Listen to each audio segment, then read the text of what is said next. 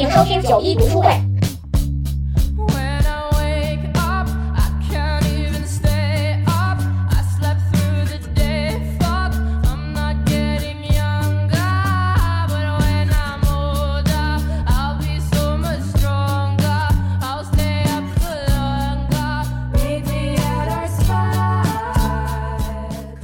大家好，欢迎来到九一遛猫的十分钟短节目 Read This。我们会用十分钟的时间和大家分享一本最近读过的好书，但确实好久不见了。Read This 应该在周四更新的，但最近三脚猫忙于考试，九一忙于加班，我们已经有好几周没有更新了。好在都忙完啦。之后我们就会勤奋更新，所以呢，这次呢，我们把 r e v i s 提前到了周一。如果你也喜欢这种短节目的读书分享的话，记得订阅九一六猫，并给我们留言哦。今天呢，九一想跟大家推荐的书是郁达夫的《故都的秋》。《故都的秋》其实是郁达夫的一篇散文。但现在通常会以这篇文章命名来集结成一本相对应的散文集，它有很多个版本，但我最推荐的还是《孤独的秋》这一篇。话不多说，我们直接先来进入郁达夫描写的秋天的场景。秋天，无论在什么地方的秋天总是好的，可是啊，北国的秋却特别来得清，来得静。来的悲凉，我的不远万里，要从杭州赶上青岛，更要从青岛赶上北平来的理由，也不过想饱尝一尝这秋，这故都的秋味。不逢北国之秋已将近十余年了，在南方，每年到了秋天，总要想起陶然亭的芦花，钓鱼台的柳影，西山的重唱。玉泉的夜月，潭柘寺的钟声，在北平，即使不出门去罢，就是在皇城人海之中，租人家一破屋来住着。早晨起来泡一碗浓茶，向院子一坐，你也能看得到很高很高的碧绿的天色，听得到青天下驯鸽的飞声。从槐树叶底。朝东细数着一丝一丝漏下来的日光，或在破壁腰中静对着像喇叭似的牵牛花的蓝朵，自然而然的也能感觉得到十分的秋意。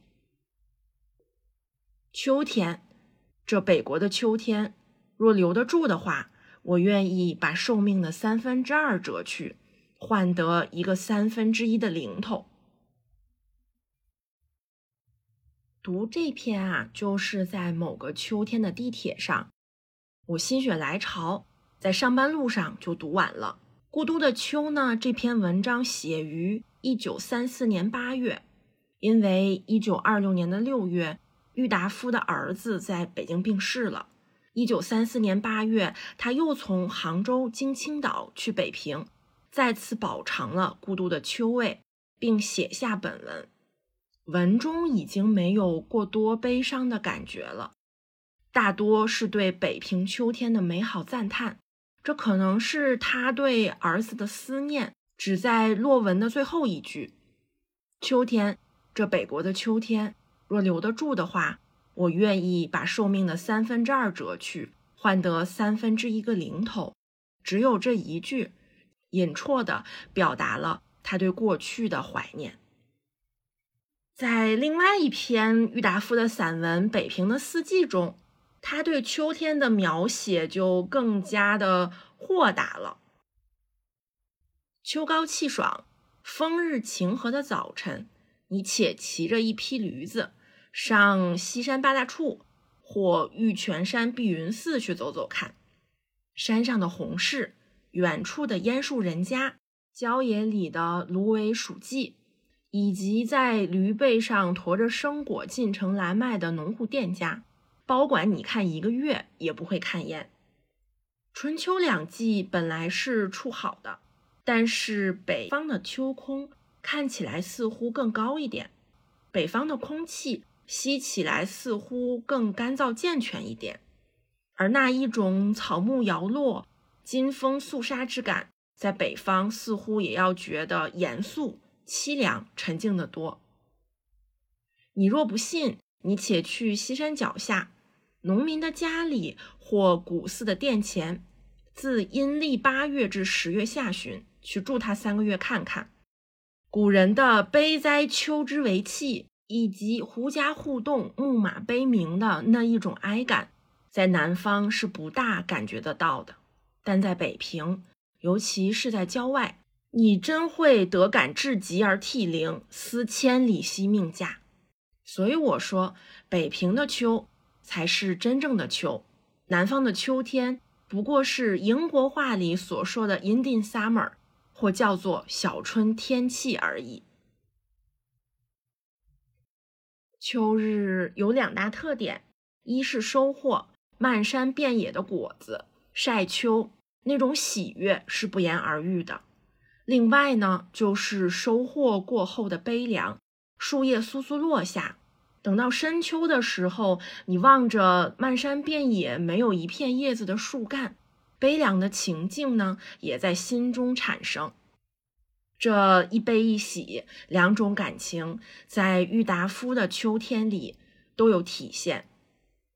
而我读的时候，总在想，对郁达夫来说，他的故都是北平，那我的故都是哪里呢？我的故都啊，可能是西安。我在那里度过了美好的学生的时光。西安的秋天呢，比北京的更热一些，时间也会更长。更不一样的呢，是桂花会多很多，走在路上都是香的。这哪里是春风沉醉的晚上，简直是秋风沉醉的晚上。想到西安的秋天，我第一想到的就是桂花以及桂花稠酒。它是一种米酒，喝起来冰冰凉凉的，但酒精在身体里作用，你会感到逐渐的变热，很适合秋天这样逐渐转凉的天气。桂花稠酒很适口。不知不觉呢，就容易喝多，价格也很便宜，二十块钱能买一大壶。这种快乐跟学生时光真的是太搭配了。而北京的秋天是秋高气爽的，走在胡同里抬眼放去，都是很纯净的蓝色，偶尔飘着点云。天晴的时候真的是太舒服，太舒服了。秋天嘛，是收获的季节。苹果、枣、梨、柿子、核桃，一茬接一茬的收。我小时候呢，还参与过秋收收玉米这项活动，就是掰棒子，一个一个弯腰掰下来，是真的很累，脸和手还会被玉米叶划伤。收完玉米呢，还要晒干，再用工具一粒一粒的搓下来，真的是很古老的回忆了。忙碌了这一年呀，就看秋收收成怎么样了。而到现在，秋天对于打工人来说就是 Q 三结束了，Q 四即将开始。这一年的得失，或者说这一年的收成，已经在逐渐盘算了。上学的时候，我们有的是期中、期末考，而上班呢，考试也没有减少特别多。日报、周报、月报、述职报告，他们通通都是对我们成果的一种检验。时间是在流逝的，但收获嘛，还要靠人为。你的秋天收获怎么样呢？就拿我们九一遛猫来说，去年秋天我们录了第一期抵达，在秋天抵达，从东四逛到了鼓楼。那时候，city walk 这个词也没有现在这么流行。我们也是第一次尝试这种风格的节目，受到了很多朋友的喜欢，也收获了很多的订阅。之后这一年的时间，我们偶尔翘班，但也是坚持更新到了今年的秋天。下一期九一六猫还是会把抵达带给大家，在夜幕降临时抵达。在之后呢，会是我们的共读会。我和三脚猫一直嚷着说要读《太完金星》，有点烦，到时候和大家在一起分享。再接下来呢，会有九一的胡同美食特辑，请大家都多多期待哦。秋天已经到了我们的身边，冬天马上就要来了。这一年呢，感觉又很快就要结束了。朋友们还有什么没有完成的愿望？不妨也可以盘算一下，稍微再努把力吧。好啦，那本期 Revis 读书分享就到这里了。你还读过什么描写秋天的书呢？欢迎在评论区分享。喜欢我们的节目的话，可以在小宇宙 APP、喜马拉雅、苹果 Podcast、网易云音乐订阅我们。期待我们更多的读书分享吧，让我们一起读书，充实脑袋。